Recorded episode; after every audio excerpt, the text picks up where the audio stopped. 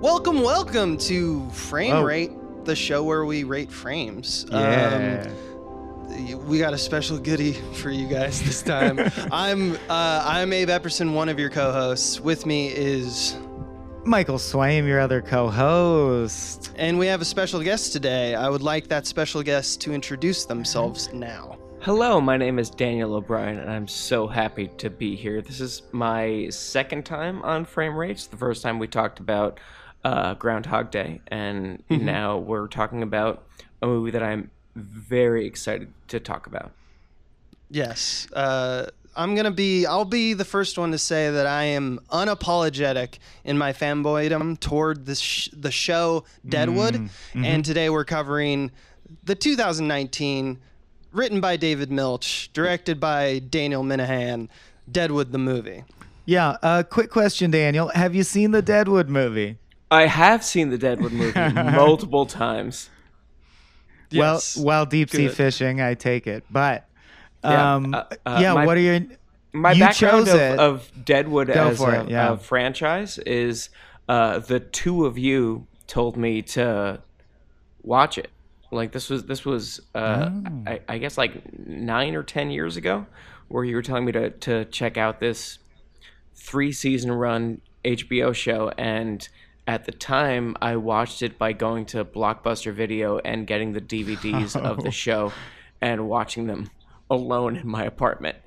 And you guys were right. You, you you guys said you're gonna like this. It's it's uh it's very well written. It's Shakespearean in terms of the uh, monologues that the characters get to do, and I uh, you you wisely knew that I I liked shows where uh, people talk grandly, and Yes. and you well, were you right. were was a saying that, like, cocksucker all the time around it's the cock. office. Yeah, oh, Shakespeare Yeah. loved saying cocksucker. Um, Yeah.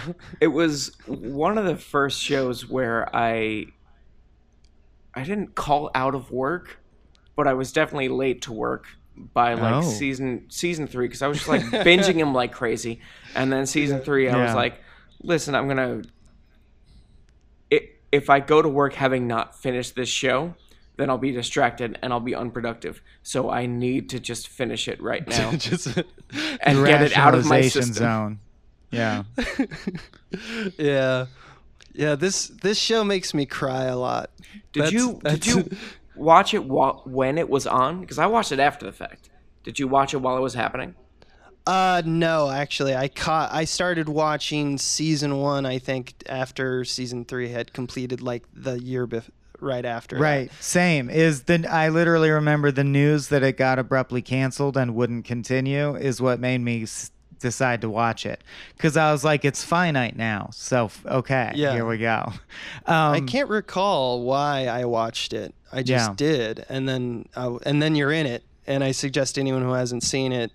I don't know why you're listening to this, but like you know, Sure. pl- go watch it and stop listening to us, jamokes. Yeah, this is is, is this uh how how rare is this for for frame rates? Because you guys deal with like normal movies that most people have seen, and well, this our is process uh, uh, is yeah. a strange choice. This is a, a straight Yeah. to HBO movie hmm that Well, you have special privilege, so uh, you with us. So I believe you said let's do Deadwood movie, and we are like, of course, because we're gonna Yeah. watch that immediately. But traditionally, uh, we send a giant list of like pre-selected movies from for the guest to select from. Um, oh, but we have made exceptions, like Black Panther. We were like, well, we got to cover that. And we just found someone and did it. And I think Deadwood movie is similar, where it's like it feels like an event uh, for anyone who has a relationship to the show uh, or who and knows the tragic news that David Milch is, has uh, Alzheimer's now or has, has onset of Alzheimer's. Right. Um, it feels like a major event that we have to like note and do honor to and sort of dig into. Um, but yeah, I, I only started watching it after it was canceled and I'm wondering how did you guys feel about the the wrap up as it stood without the movie? Because I think before we get into the movie itself, it's like where are fans of the show coming from with the movie, you know? Uh cuz it ended with what? Swearengen scrubbing blood off the floor and saying they Tell want me to tell him something pretty. something pretty. Yeah. Yeah. Yeah. tell Did that Johnny feel something pretty. satisfying enough to you guys? Uh, I mean, w- without the movie, yeah, I think that's uh, perfect ending for what I think the show was trying to say, which is uh, life. I didn't like, like I didn't think the show had like a uh, a crazy message or anything like that. I thought the show was just trying to say like, hey, life is is chaotic and unpredictable, and sometimes it's sad, and sometimes it's good, and sometimes it ends sooner than you'd like it to. And when the show ended in a position where it was very clearly not ready to end, I thought was perfect. Even though it was not intentional, it was unintentionally a perfect end to that show. So that begs the question to me: Should there have been a movie then? You know? I'm glad there was a movie because the season four would have clearly been the burning of Deadwood, which is where it was all going. Because that legitimately, they took a lot of Deadwood, the show, uh, from history and then played with it in like unique ways. Like Calamity Jane is an actual person, Right. You know, yeah. It's, it's like that. worth knowing that uh, Calamity Jane is real. Al Swearengen is real. Uh, Yeah, E.B. Farnum. Bullock is real. These are all real people who lived in a town in South Dakota, and they But- they had lives, and it's worth pointing that out. I think. Yeah, it's really, uh, but like their interactions, how they interacted with you, completely fictional. Uh, Yes. but one of the things that we know is like the big events they like to do, like the idea of a lawless town that is then like Yankton comes over and says, You're now going to be under the South Dakota province. These are things that happen historically. The burning of Deadwood. Uh, seems such a shoe in for the George Hearst arc of season three, where it's just like this guy's just Leviathan Smiles is the episode that I always think about where he's just like he EB describes him as like a jackal f- like skull looking at him smiling at him. Like he's he's haunted in kind of like you mentioned Shakespearean uh, stuff Dan. Like he's haunted like Banquo's ghost you know? Like it's there's a lot of um, credence spent toward him cursed being like this force of nature that it ultimately is going to like destroy the town. Right, And since they couldn't do that, they this is the best they could do, and I feel it was an apt kind of end to the show. Well, they uh, uh, rebuilt I the mean, set, th- didn't they? For this, they could have burned it if they. So like they chose not to. it's funny, the actual Deadwood set a few years ago in the fires Yeah. actually burned apropos of nothing. Right.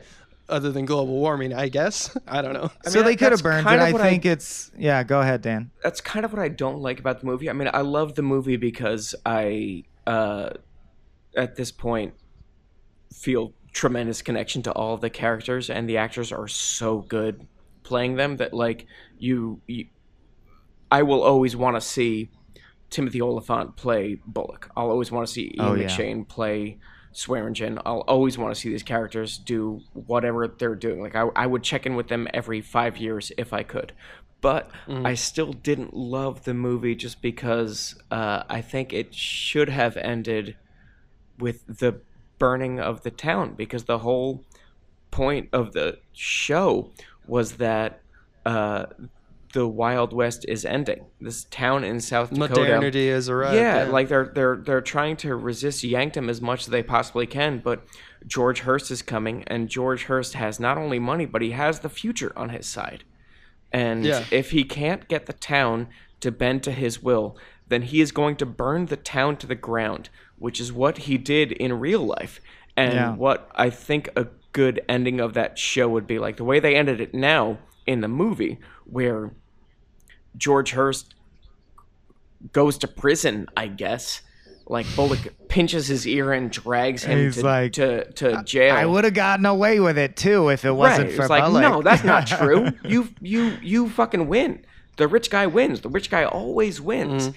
And Well, I that's wish what the I think show did that. Like yeah. my like my favorite end of Deadwood is the town burns to the ground, and Al Swearengen gets shot in the back of the head at a bar in Chicago, which is I think how he died.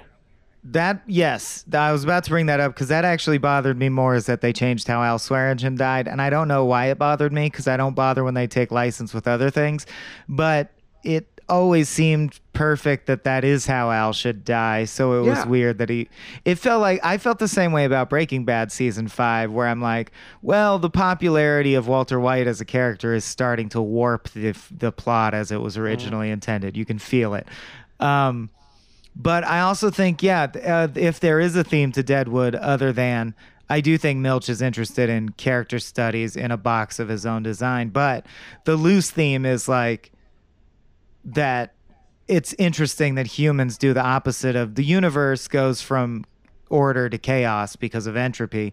But in the limited scope of a human life we tend to like little ants take chaos and turn it into order. So if you're the kind of person who thrives in chaos uh, or even is familiar with chaos your area like you got to keep on the move because every time eventually order reaches you and swallows you up. Yeah. um but i think what i okay so then i'm wondering if you guys felt the same. Right when the movie ended i was like i don't know how to feel about this and i don't know if i like it.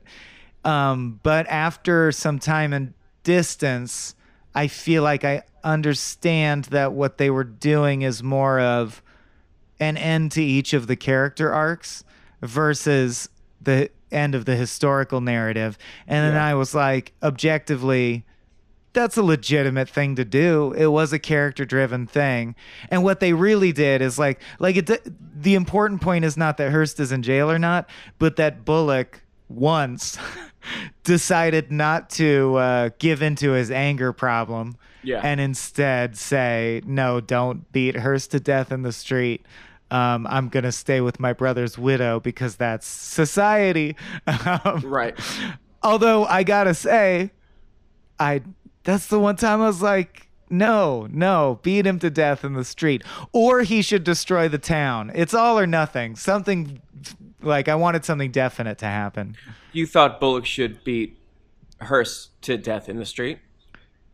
or uh, well, it was basically Lion King, right? Allow Yeah. Scar to be ripped apart by the right. um, The, the town had gone crazy and was was stoning him Right. to death, essentially. and I think if Bullock allowed it, but I see why they didn't. It, it depends what your priority is. If your priority is to decide definitively what happened with Hearst and his relationship to Deadwood, you want to see some kind of thing happen. But if you're just thinking, does Bullock ever overcome his anger problem?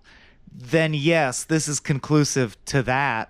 You know, Yeah. it depends like what level of the show you were most interested in, I think. Which I sort of didn't want from this show. Like, I I didn't want there to be any kind of sense of karmic justice. I didn't want Bullock to learn anything. I didn't want Hearst to fail at the end because I thought the point of the show was uh, not necessarily bleakness, but just a, a harsh version of re- reality where, where where you don't always get justice, where where sometimes bad guys win. That's what I thought the show was moving us towards this entire time.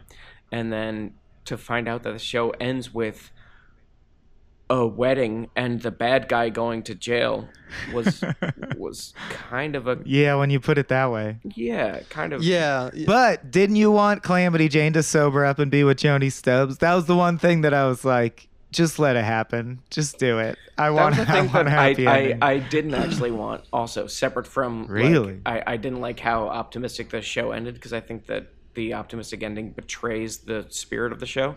Uh, Hmm. I was surprised watching the movie because if, if you're doing this movie, you're gonna uh, tie all the loose ends from a show that was off the air 10 years ago. And I was surprised at how much of this movie was about the Calamity Jane Joanie Stubbs relationship and uh, Sure. stuff going on with Trixie. Those things. Well, were, were- were also- things was like, oh, I I, I- like I it- didn't realize that was the point of the show. I thought those were like right. Side things. And if you I strip really away the. con- go ahead, go ahead. I really want to hug you, Dan. You really want to the what? airwaves? Hug you Don't we all? through the airwaves? Just because uh, I think you're right about that. I think that there is some like there's something pure about the way that you're interpreting the events. But remember, this is TV. Like it is about the characters. It is about like chiming in with your friends every five years, like you were talking about. And I think that doing service to it is what every ending of every show that was like limited because of it like it was cut out early. I mean we think about things like serenity and spoilers for i, I don't care. Uh, like you know there's death there's deaths in like serenity after firefly stuff like that. Like they want to put it to bed because they want to make it so it's like Yeah. it's done. You can't do that. And it's true that this is a happy ending in that like the way that you say it when you boil it down. It's like a pretty much a win for almost everyone except for of course the inciting charlie utter death Yeah. which is the big, biggest tragedy but there's um and felt most in line to Daniel's point with the old Yeah. show. Like I flashed back to the episode where uh, Bullock fights a Native American dude over a burial mound and then weeps Mm-hmm. at the bar like he was just trying to honor his friend and I killed him. I had to kill him. And I'm like, this movie never comes near that level of darkness. It felt What- like Cheers was wrapping up and you're like, and goodbye to you. Right. And goodbye to you. disagree, what I disagree with, I guess, with your guys' interpretation of like on the other side, like you mentioned the many moral shades of Seth Bullock, and you just want Seth Bullock not to learn, and you found that at the end. By having him not allow the the mob to beat Hearst in the street was like a success for Bullock. Mm-hmm. Yeah. You know, but I don't think like in that like we're all trying to make Bullock be better. I don't think it's as cut and dry as that. Like for example, when Al tells Bullock that he should murder the people who murdered Charlie, he scoffs at it. Like he says like uh, he says some, there's a line that says basically like I need to. Oh, you're just gonna. You, we should go kill him. This is Bullock talking to Al. We should just kill him. You're saying that we we should just uh, go past all lawfulness and just like be crazy murderers then. And he's like, hey, that's what Hearst did to you and to Charlie. And he was like, no, uh, I don't. He has a line that says, I interpret. My job is to interpret and enforce the law. Yeah. It's not to follow it. Now, I think that Bullock is saying in that moment, uh, it's like a pun because what Bullock is trying to say to Al is that I'm not a mindless law drone spitting out consequences of actions. I interpret law. So, yes, there is flexibility here. But the reason it's a pun is because it jump cuts immediately to him setting fire to Hearst lumber Yeah. uh, Yeah. which is another way of saying like I don't I when he says I I'm not I, I don't follow the law he's actually meaning I'm going to break the law To Right, get well, shit done. I, I yeah. guess I'm I that my my question with that is uh, do you think that um, setting fire to Hearst lumber is that the act of Bullock as a vigilante or is it the act of Bullock uh, thinking that he is doing what he is allowed to do within the confines of the law like like I- does- instigating is he acting Hearst as part of a plan like- to draw him out. Yeah. sorry Um, he thinks I think. I mean I have an answer see, but go ahead yeah. I I have. I was gonna bring up Serenity too, which I do think is the perfect example of.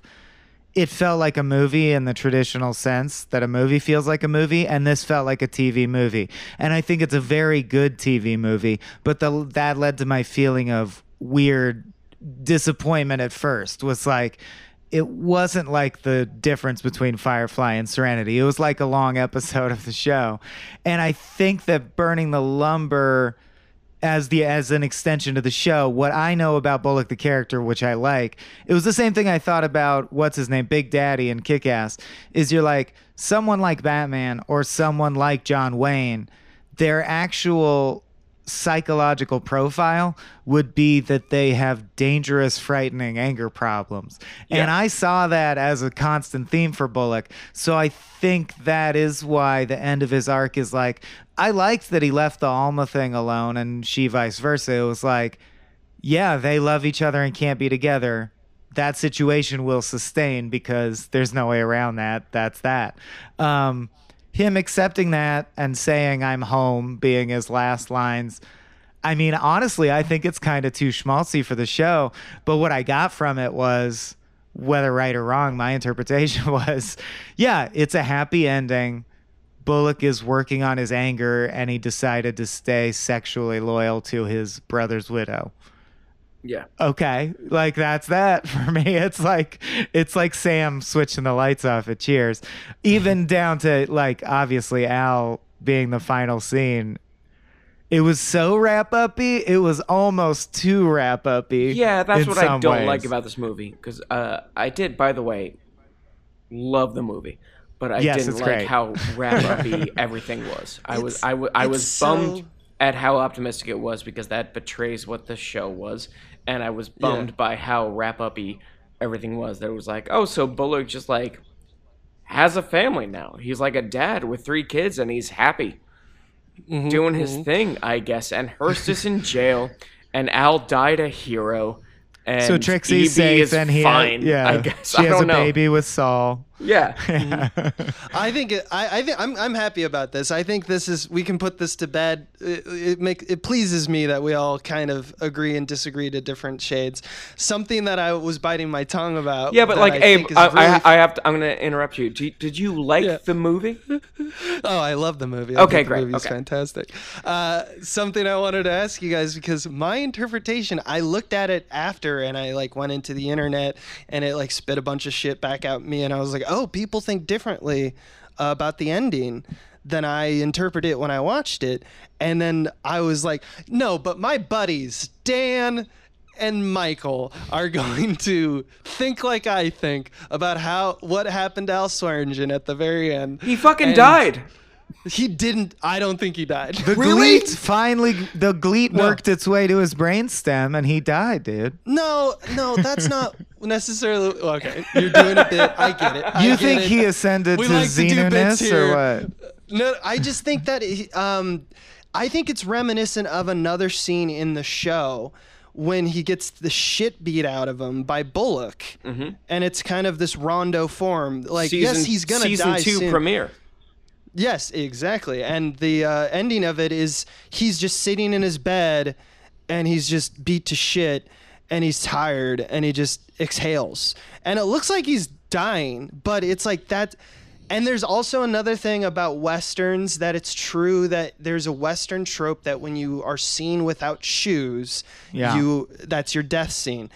I think that Deadwood has time and time again tro- chosen tropes like aces and eights for like Wild Bill Hickok Yeah. and like done something to like kind of undermine it. So that doesn't convince me outright. And in Well, addition, well, let you just let me dug ask you your own grave sir let, let me ask you something. What's what's uh, what is interesting about Al not dying at the end of the show? What I like think like narratively? What what is exciting about that? Are you saying he goes on to get shot in the back of the head like history dictates? Yeah, I mean, like like Sure, the, I don't the, care. If the the show is leaving you to think like either he's you seem to care. either he bit. dies right No. there either he dies of this uh, liver disease that he has contracted from Yeah. drinking too much or yeah. he miraculously pulls out of it and 'Cause is he doesn't alive stop drinking to after that. excess. I don't like Yeah. he stops drinking and then like what what is and and then what like what what is the argument for keeping Al Swearengen alive at the end of this Uh, movie what does he do The argument it's it's because you're looking for like uh, you're looking for it to have a signifying point. I want to point you to your own. Everything gets really real. It's a darker reality because it's dealing with lawlessness. To that, I say that it doesn't matter that he survived. I'm just saying he doesn't necessarily die at that moment. Mm-hmm. Yes, he's going to die. He's very old. He's got cirrhosis. You know, like he there's many things working against him, but like it's not important whether he dies at the, that moment or not. Right, what well- it does offer is that it offers the sense of continuity and the lack of like all I was bringing it up for was the fact that you're like everything's so complete at the end of the show or at the end of mm-hmm. the movie that I'm like you don't really need to see it as completes because with Seth Bullock he's still got anger issues. Yeah. He just kept himself from doing one thing, which we've seen before. He's capable of that. Right, But he still wants to beat the shit out of people to an like Well, that's an why they- unlawful degree. And the That's same why they Al. concocted like the happy ending is there was a sneaky spy and they kill him. He's the sacrifice to the plot. Yeah. But as far as Al goes, I just think it's interesting because highlighting that scene also brought up the other time that I noticed our other issue with the movie, which was like I understand, given the context of that scene and his physical state, he probably wouldn't have someone sucking his dick during that monologue. But Mm-hmm. it just reminded me, because of the shot sequence of all the scenes from the early seasons where he does Shakespearean monologues while his dick's being sucked.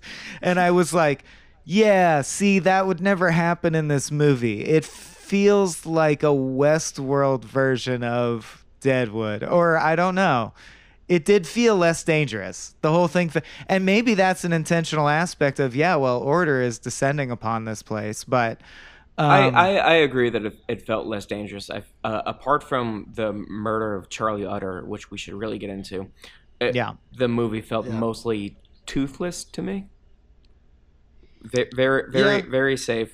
Very, very uh, pleasant. I think like a well-made play. So Yeah. like the actual definition. I agree with of that. I feel Yeah. like, and maybe that's what we're all kind of dancing around the feeling that it's not a complete movie because the stakes feel a little bit held back. It's also it's such a Uh, strange change of pace from the show. The show that that took many episodes and many years to unfold stories, and now you're going to try to tell one story in an hour and twenty minutes.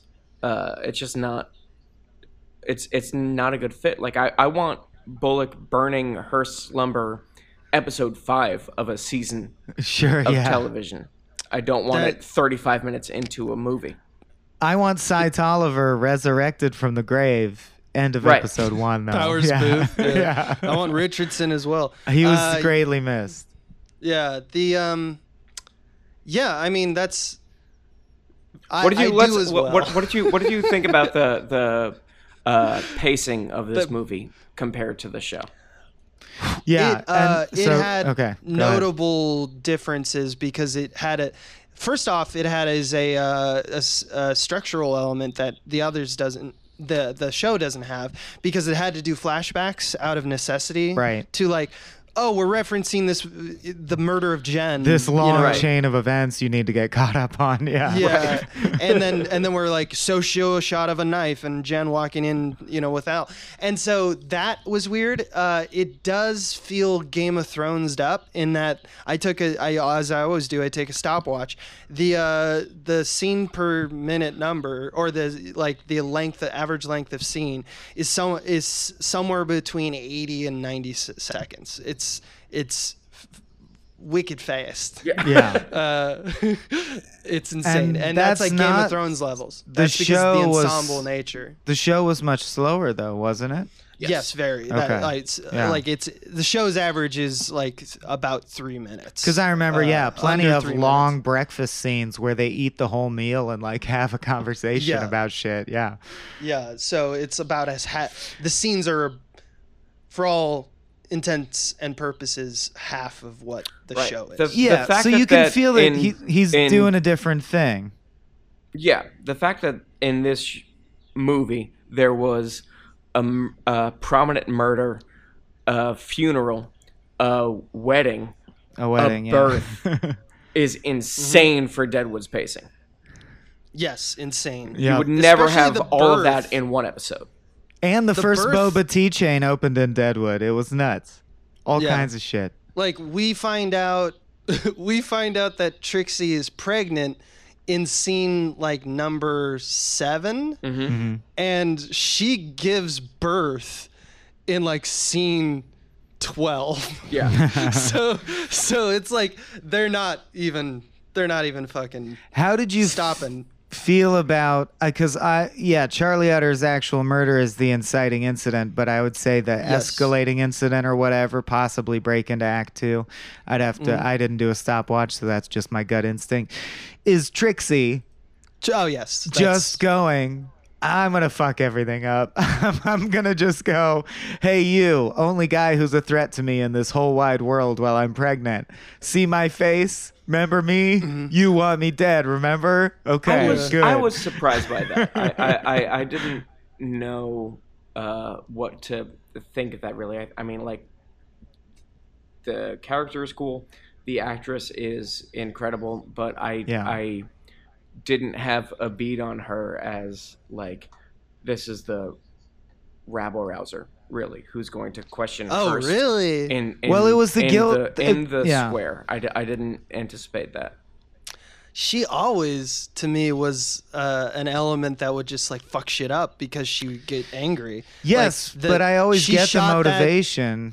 In this case, I can't trace a clear motivation for that happening at that moment. Yeah. Uh, two things to me. One, the guilt that she has to live with every Right. single day for the fact that she was saved by Al, quote unquote, yeah. by the murder of an innocent Jen. Yeah. No, that's huge. And then on top of everything, the murder of Ellsworth, her good friend, Mm-hmm. uh, the murder of the town, the fucking up of Al. Uh, there's a moment where Sol Star uh, is like, remember, there's it's early on when sh- he kills, she kills a hooplehead in season one, Uh-huh. and like the doc is like taking an apparatus, and he's like, oh, this is weird. The brain, it went The into the brain, but he's still yeah. talking. Yeah, and she's like, because she shot someone, and Al is like, you can't just shoot people, uh, and so I'm gonna like beat the shit out of you because you know that's like how it went, I guess. And uh, she he puts his foot on her throat, and she goes, "I'll be good." Yeah. Uh, to Sol in the movie is an echo of the season that season one line uh, when like he's When like she- you gotta shut praying? up don't you understand that her when she's yelling out at the balcony Just at shut the fuck up. yeah he's like shut the fuck up. You're you, do you realize like he can notice you and like eh, when that happens we're all fucked you know? Uh, and she says i'll be good. I think she's always been that kind of but you think it's it's uh, in chaos in character for her to go out on the balcony and yell at at this point a senator? Because it's that- not that's like strategic. not the first time she would ambush true. him like she did the first time. She Yeah. used to do that. Yeah, she used to say that. Now it's true he's now a senator, so that's one thing. But she doesn't care about that bullshit. I also She- thought it was fucking weird how She also shot him. You know, like all the extras in the thoroughfare like John Wicked it.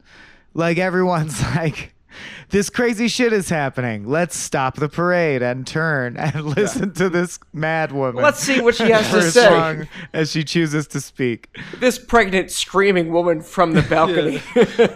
Uh, no, no, no. Good points coming out from Overland left field. I need to hear this. Well, that's I mean, Hearst is definitely doesn't have the savvy of a modern senator to like zero in on the one heckler in the crowd and be like, "I'm going to engage you as a serious peer," and like try to convince you I, you're wrong.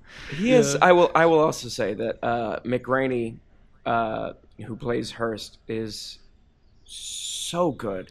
I can't even Yeah. stand how good he is. Good. He's a guy who was in uh, Coach. Major Dad. he was. He was Major Dad, or he was Coach. He was Ma- Major Dad. He was Major yeah. Dad. Okay. Um, he was Major Dad, and then disappeared for so long, and then did Deadwood, did the A Team movie. Doesn't really do a whole lot, but he is so goddamn good. I can't even Yeah. stand it. And he, You gotta watch. Sorry, I was interrupting. no, he, he's he's just the. I mean, Ian McShane is great, but he is Yeah. to me the standout of the Deadwood movie. He's so You gotta fucking watch the fucking interviews that people have with him about Deadwood. He fucking loves it. He's Really? so Nice. into it. Yeah, it's like anytime I need to wake me up where I'm like, ah, I fucking love the world sometimes. Cause he's just like, Deadwood is amazing. It's my favorite thing I've ever done. It I- took it brought me back from the dead. Like he's just like, it's so fantastic. Everyone is so good. I feel like I'm on hallowed ground every I- time I walk on that set. Honestly, I'm a Leviathan. I'm the Leviathan. I am the Leviathan, the gold, it speaks to me from under the mountain. the, the boy the earth talks to. Yeah. yeah. He's just so good. I can't even stand how good he is. This this Well, I think- actor who doesn't work enough, probably should, and he just like pops up every once in a while to do Deadwood movies for the three of us. Right.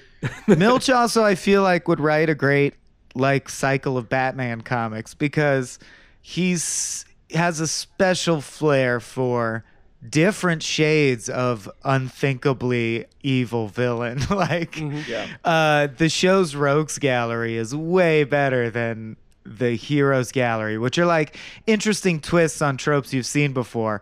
But I mean, counting EB as a as a type of villain, Cy Wait, Swimmer, who do you think are the who, who do you think are the heroes of Deadwood? Well, I'd say Bullock, Uh-huh. Alma, uh, Joanie, Calamity, Utter. Okay, that's and fair. then Swearengen has that gray area where, which I don't know if I like it. Like you were mentioning him, and here's the thing: I also sometimes understand why I don't think it's appropriate to lightly put in something like, even if it's a period piece, a pimp. You know, stepping on a, a sex on a- worker's throat. Yeah, absolutely. But if that's your show and that's where you're gonna go, it also seems weird to me that by season three you're like, Al Swearengen, he's a pretty good dude though. And you're Yeah. like you are able to forget that early shit that happened. I don't think he's ever a good dude. He has a weird moral assessment of. I don't like think they're he's- all.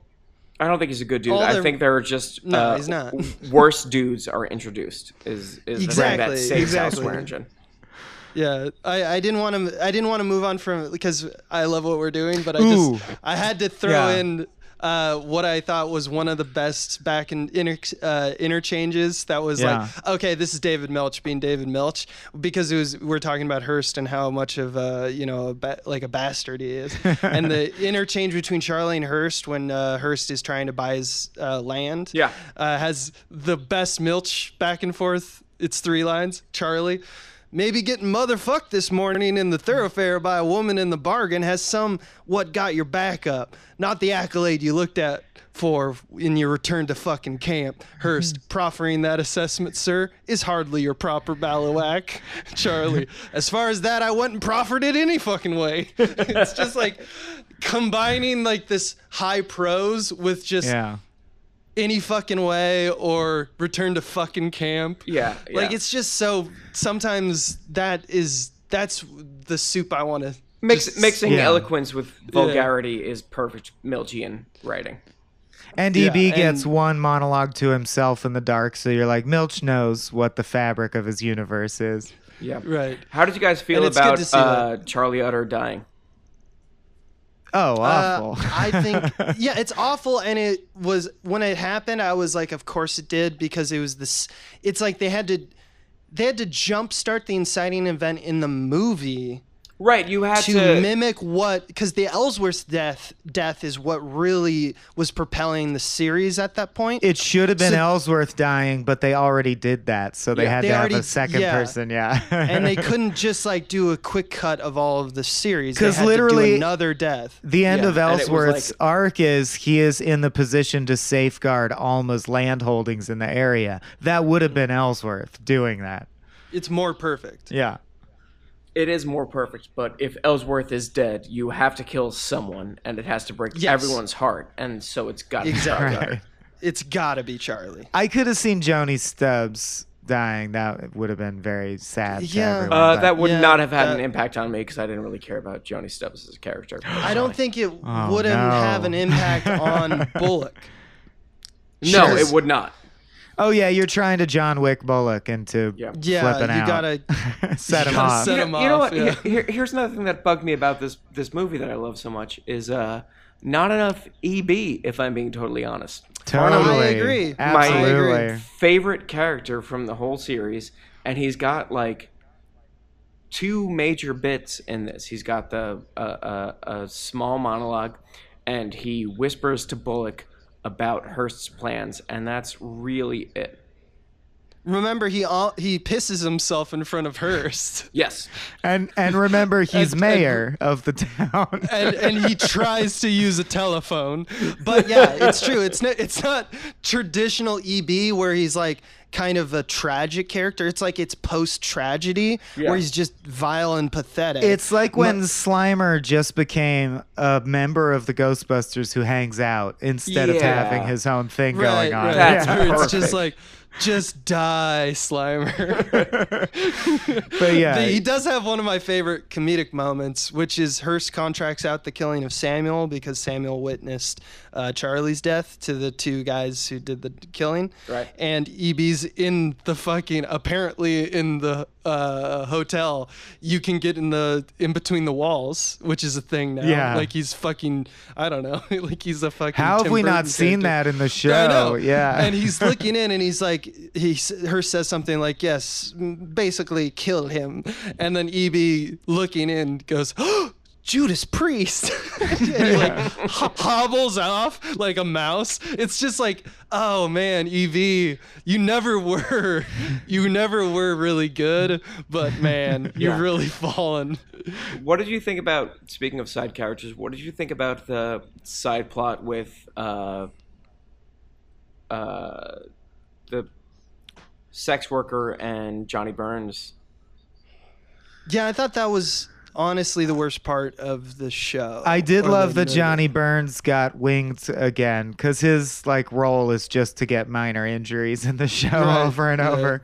Yeah, is that uh, Um, you, you, you? You guys would know better. Uh, he says, "I'm, I'm fucking shot," or like "fucking shot." I am, and Al says, Yeah. "You'll, you'll live." gonna- Is that a repeat? Did they Yeah. did they do that in the season? Yeah. Yes, they, yeah, did. They, yeah. they said that earlier. Yes, okay. That's another callback. Fairly Um, shot, be ye, says I.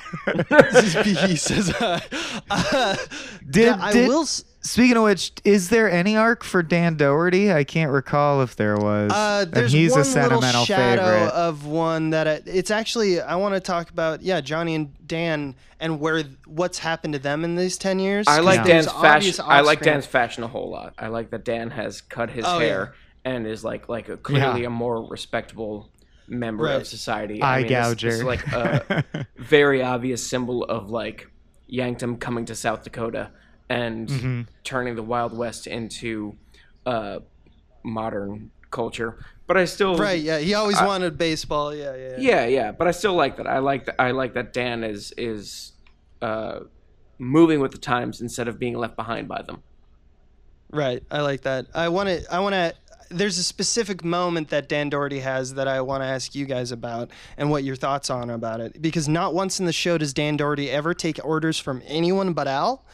But when Samuel's getting beat out in the street and Bullock hears of it from EB after the um, the auction, Al points at Bullock and says, "Follow."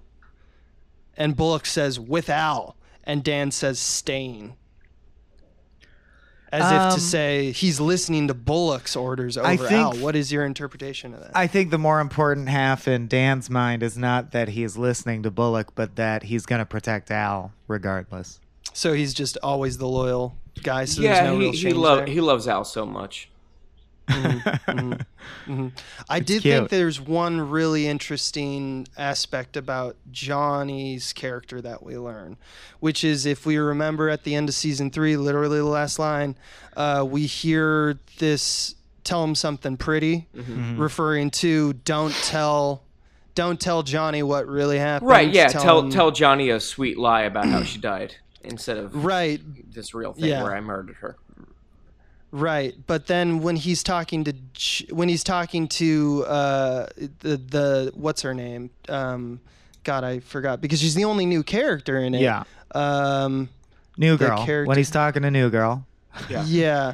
He's um he's mentioning um to her uh she's like where's J- where'd Jen go and he said she died and then she and she goes oh I'm sorry about that it's um but Johnny makes clear that he knows that something happened because he Yeah. says she died of poor luck Yeah. and Yeah. then he goes on to say that she died because it, like she dies as a consequence of nothing that she had control over um So he knows That to Al me chose means to have he her die knows- somehow. yeah, Yeah. he knows somewhat about it, which is news to us. So that's Mm-hmm. Fucked the only up. thing that that scene was like.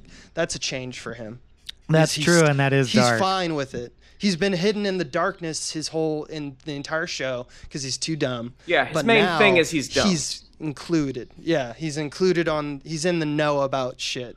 Or he And absorbed it enough slowly enough that he's rationalized it. Like he might not be happy about it, but he accepts it and moves on. I, I love that one scene in the show where he actually gets things right. Like it's like one of the notes that they're passing through between Hearst and Al, Mm-hmm. and he's like, maybe it's this, and then Al is like realizes that that's correct, and he just punches Johnny for being not a dummy.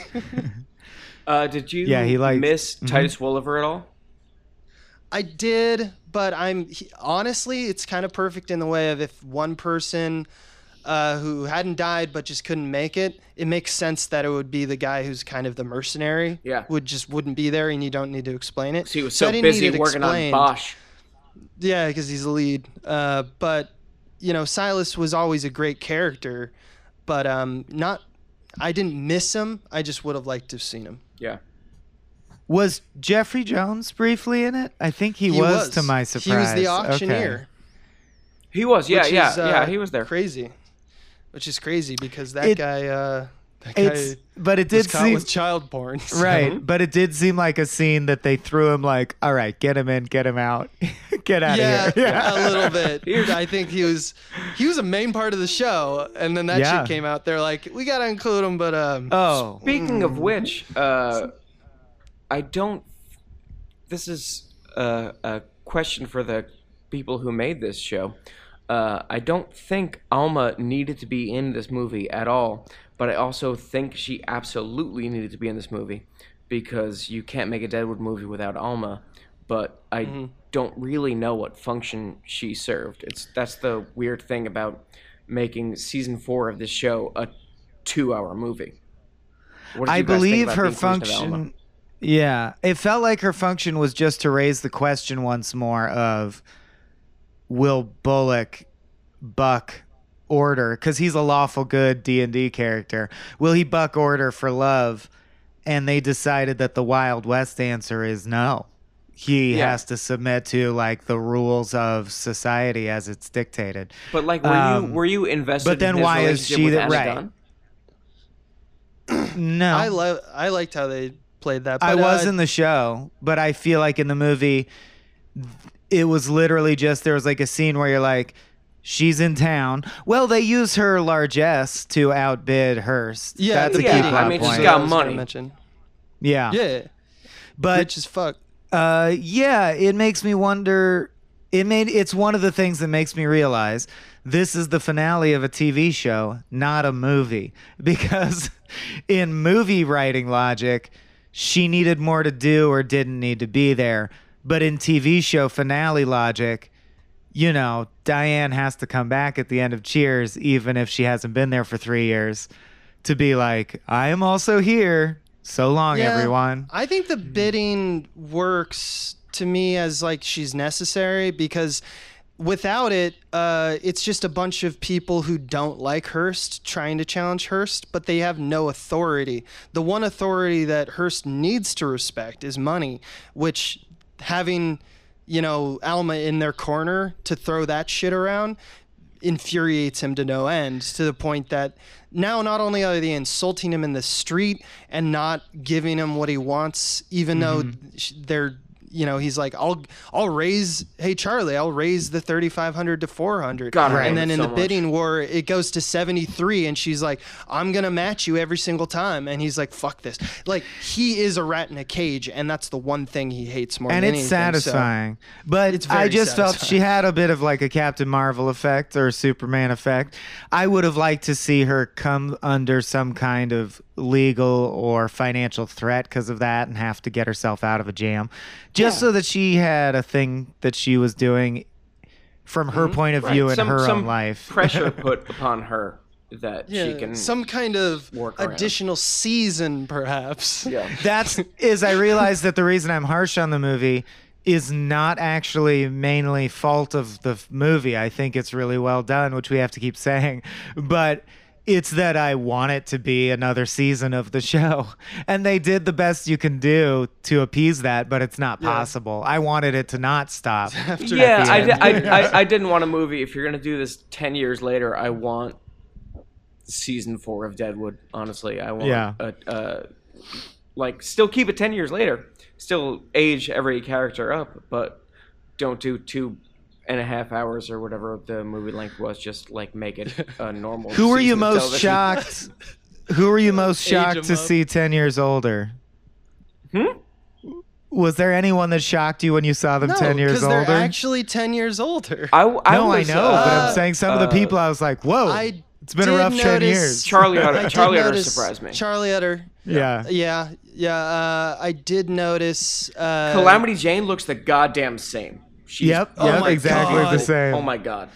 But I I thought did Sol Star looked a little something John Hawkes. Bullock, something Timothy Olyphant had uh, has done to his teeth. Um, veneers. Oh, really? maybe. yeah, yeah, they're too pearly. Yeah. His pearly whites. Yeah, it, it takes you out of it uh, a little bit for a western. You're like, But it's the fine. West. He should have lost Yeah. some of these by now. Well, Yeah. he, he put all of that justified money right back Yeah. into his teeth. I do. There Yeah. was So- uh, his his conversation with Charlie Utter uh, bumped me in a way that I I didn't like when he was talking to Utter, and uh, he was not speaking the in- dinner invite. it was pre-dinner invite. It was when Charlie Utter was talking about how Hearst had put uh, a bid on his land, and uh, Timothy Olyphant was like, "Charlie Utter gets this bid," and he says yes. And then one day he doesn't have any land anymore, and it was like this this this strange, uh, very modern use of sarcasm that seemed strange to me. Strange Oh, for the time, and also strange for Bullock as a character who And Bullock, wasn't really the one that was usually conscious of like larger No. social trends being no a threat. Bullock is, Yeah.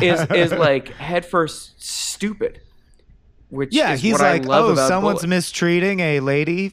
Oh, I will be there, and I yeah, will I'm gonna punch beat the the shit out of someone in the street Yeah. and not think about I, it.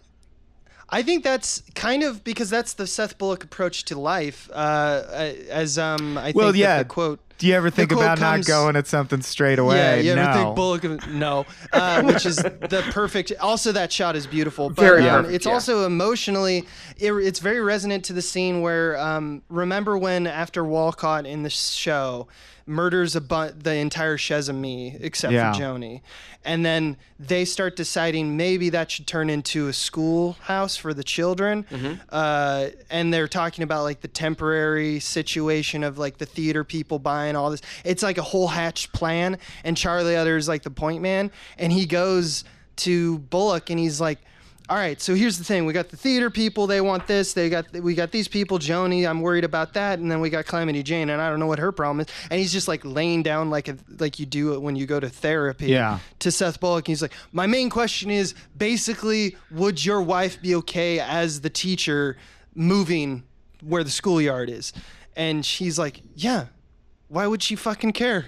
Yeah. He's like, he is very. I think Seth Bullock, that sarcasm that you're talking about, which I definitely know what you mean, and that may be a failure of writing a little bit, but, I But he still think the can be impetus behind the character, he's very callous when, like, he's only about what's in front of him, and if that matters, and if it's, Yeah. he's lawful good, and so if anything else, he's like, that's stupid. Stop wasting my time. No, sometimes. Sure. he's still and he's definitely not like very. his yeah. his prime motivation is still like George Hearst wants this thing, so I'm against it. Like like that's Yep. as far as his thought process goes, Mm-hmm. is blocking George Hearst from doing things. So I think it's consistent with the character on that front, but uh, still think it's weird that he's like It's a- colorful and thoughtful with his language when he's It's a little sarcastic. like socioeconomically aware for Bullock. I agree with that. yeah. That's fair. Um, yeah, that's fair. What did you guys think of the the last line? Our Lord who art in heaven, fucking stay uh, there. It's it's it's fine. I It's like it fine. lot. What do you think? I mean, I I think it's a good last line. I think it's just that Al's whole thing is that he thrives in chaos and God represents order, and he'd rather that stay away for as long as possible.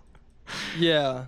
God is Yankton, because like Yeah. submitting to God's will for you is a kind of Well, order, it- bringing order to the universe. Doesn't it kind of go hand in hand with his other line in the series where he says like announcing your plans is a good way to hear God laugh? hmm and here he is talking directly to God through a, you know a vessel, Trixie, saying, "Stay in heaven, God." That's like he's laughing at himself, right? He's got to be aware that he has like he, he has no control over that. He's just announcing, His I- opinion, his wish, if it were up to him, which it's "Yeah, not. my lowly Yeah. wish is I don't give a fuck." Yeah. I wish God would let me forge my own path and not interfere in any way. Yeah. Right, exactly. Which is a weird, obs- yeah, I don't know. I accept all the help I can get. It's interesting that uh, bent that some human beings have where you're like, I want to do it myself or it doesn't matter. Um, I don't think Al's the kind of guy that's who believes. I don't it's, think Al's no the one kind of guy does who stuff believes for in self God, anyway. To be honest, Yeah. But Right, I- but he's still espousing a philosophical Al is opinion vis-a-vis God. yeah, yeah, I would agree with that. Did you say Al is spiritual? I I, I, I think Al is spiritual. Al is spiritual. Uh, I he's think that superstitious. He's definitely irreverent when it comes to it. So even if he believes that there's, I mean, we never. This is all speculation because we we never see him at a church. Uh, Right. He doesn't go to funerals. So whether or not he does believe in it, uh, he chooses to be irreverent in the way of like, you don't have power over me at the very least. It seems like even if he met God, he'd go like, "Hey, you bastard," and you know, like he has a perverse fucker. desire Yeah. to spit in the I eye got some of questions whatever for you, you authority big there is. gray beard cocksucker. yeah, exactly. Uh, I do like the one. There's one moment with Al. Uh, it's a sad night. Something's afire. Christ, I do have feelings, yeah, yeah. which is such a like. He's you know he's joking to himself. Yeah. But he's like, he, "Whoa." he speaks to himself, but he's like doing it. It's such a like meta bit now because he's like Yeah. he's treating himself as both the speaker and the audience. yeah. like it's it's a very it's, weird. It's Yeah, Jim actually, I think- Gaffigan I- I doing think- his high pitched voice. yeah. Oh. I, I think Milch steered into that a little bit in ways that kind of bugged me. Like when uh, Trixie and Sol, like when she was going into labor, uh, Mhm. he Sol spoke heightened in a way that he didn't in the three years of the show, where she's going into contractions and he's like, "Call the doctor, we should do," or whatever fucking Yoda thing he said that uh, seemed very unnatural. Like like By they both Brad spoke Dourif, very we shall eloquently. thrive. Sorry, yes. What did Michael say? We're- By don't know. Brad Dourif's magic, we shall thrive.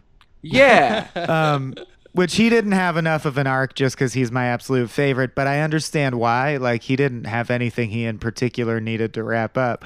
But I was like, "Where's Brad Dourif?" Because he's, so- he's my favorite character. yeah, Yeah, he's so good. He's Um, so good, and it was like it's very funny that like by the end of the three season run of Deadwood, he was like coughing blood into a handkerchief, and then Yep. when they Yeah. started this, it's fine. Like that that was It wrapped is. up. he's he's, it's he's okay. up. It's just a No, cough. It's he fine. cured his tuberculosis sometime off screen. All right. I don't think he ever had tuberculosis. It's I been think ten he- years. It's been ten years. He's just. It was just a cough. It sucked. Just allergies. It was just biggest- allergies the whole time. it was just the biggest red herring of all time. but yeah, uh, It's like, God damn it, Al, you got your fucking God damn. liver disease, Al. I was like, what about you? God What are damn you, Al. My thing? No, that was nothing. That was just a cough. God, he he, yeah, he wa- he's truly missed in this show. Like for all the reasons you guys said. He is, yeah. why There, he there's isn't, there's and not enough of him. The same way there's not enough just EB. my There's not enough of Brad Dourif. He's so fucking Yeah. good.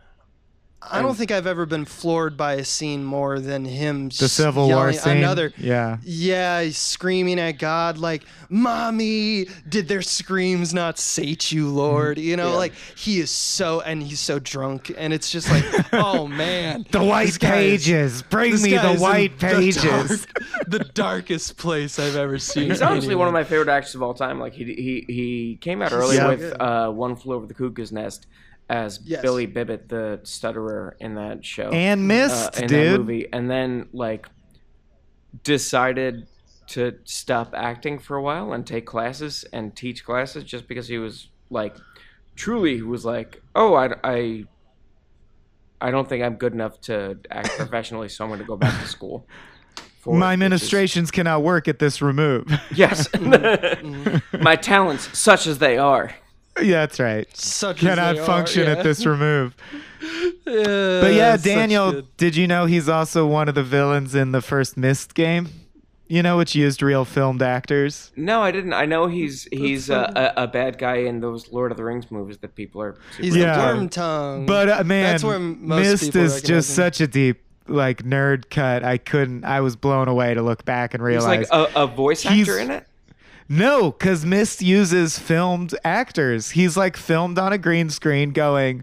Bring me the red pages. I need the red pages Who to are the- destroy my the- brother. Who are the most famous people in these games? Is well, it nowadays it's gotten to the point where they do celebrity casting, but like no, but I want specifically No. this game that you're talking about. Oh, and Myst. Oh, it's Brad Dourif by far. Yeah. Okay. At this looking back, but it was one of his first roles. and It's just bizarre to see him in there. That's so good. Why are we talking about Myst? I love it. Oh no, because we got to wrap up. The, oh, okay. Uh, yeah, it, it's uh, yeah, yeah. Wah, it's um. wah. What is your I'm uh, really. what what's your favorite thing in this movie? Ooh, that's a good question. Yeah, Do you got one, Michael? To give me time to think. Charlie Utter's caved in skull. No, um, Jesus. uh, I do. I, I I will. I'll I'll answer first. That I Calamity I Jane always and forever the is my life answer. that Charlie Utter had for himself, like that. yes. Uh, he he got this house. He got this land, and uh, the Yeah. little N word general fishes on it. And Yeah. that's Mhm, the kind of life that I'd like to have. And the conversation between him and Hearst, where Hearst is asking about his father, is a really great scene. And It is. You know what? I I- I, know what I- I, would. I like it for Yeah. for Charlie Utter's last scene. Mine's Joanie and Calamity, It's so good. as it has Um, been. yeah, I'm gonna kind of go with uh, Dan. The the scene between Samuel Fields at the end with uh, Bullock, one of my favorite scenes. Even though it, it has the ending of like moving on with hope kind of stuff, and they like hold each other's hands.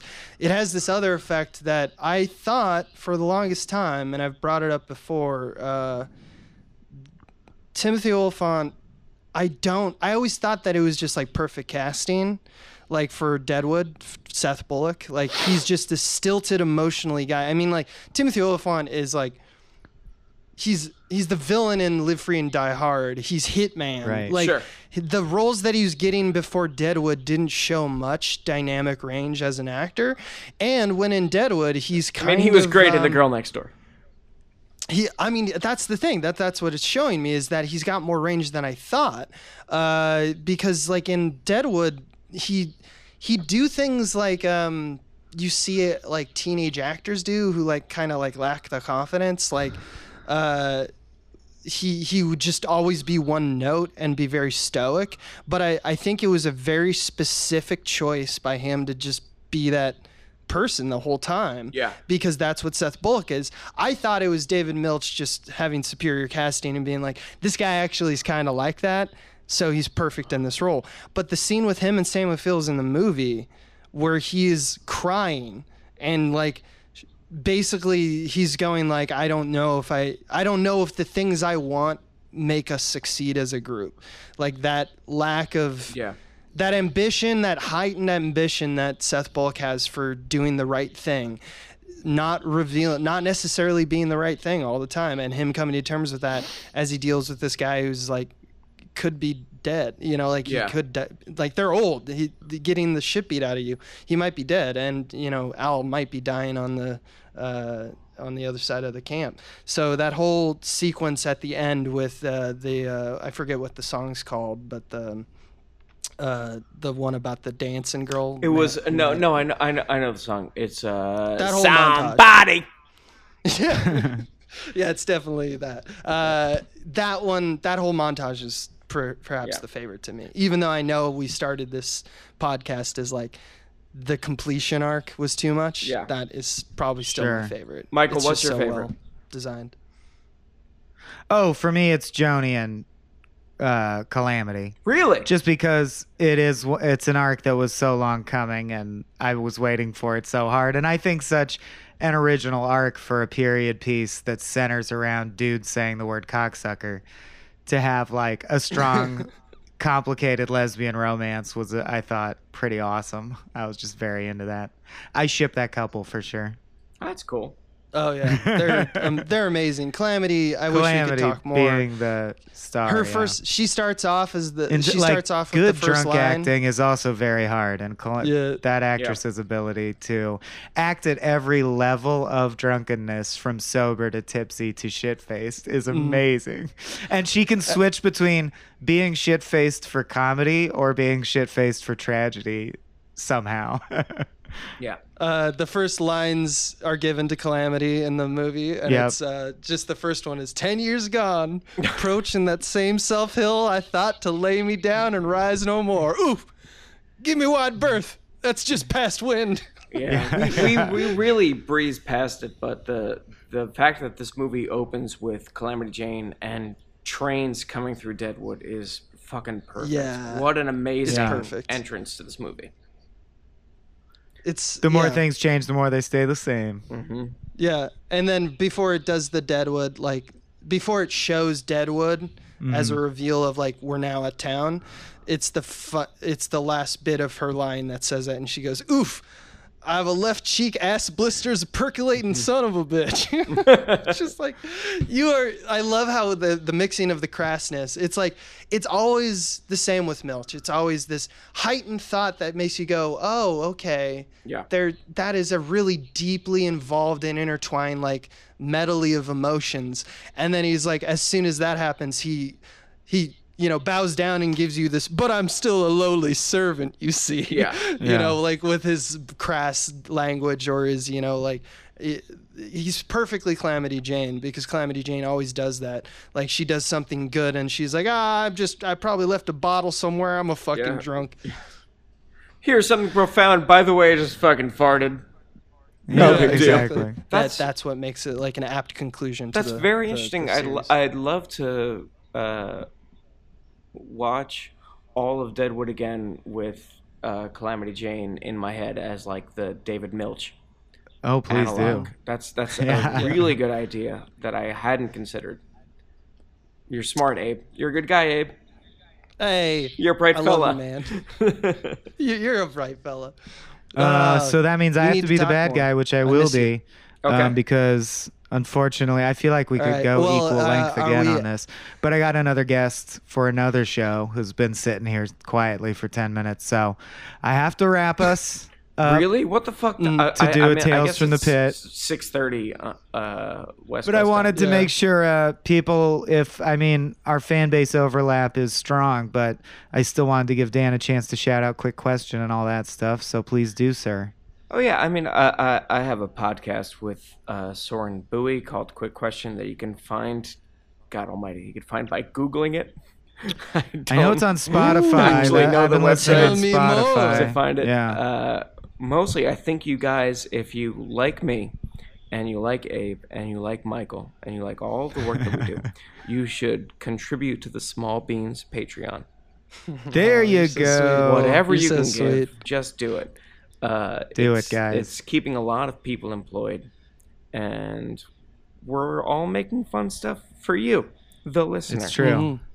Mhm. And of course, apropos of nothing, don't Hmm? forget to catch last week tonight with John Oliver. Oh yeah, yeah. If you guys want to watch, Congratulations, by the way, is in order.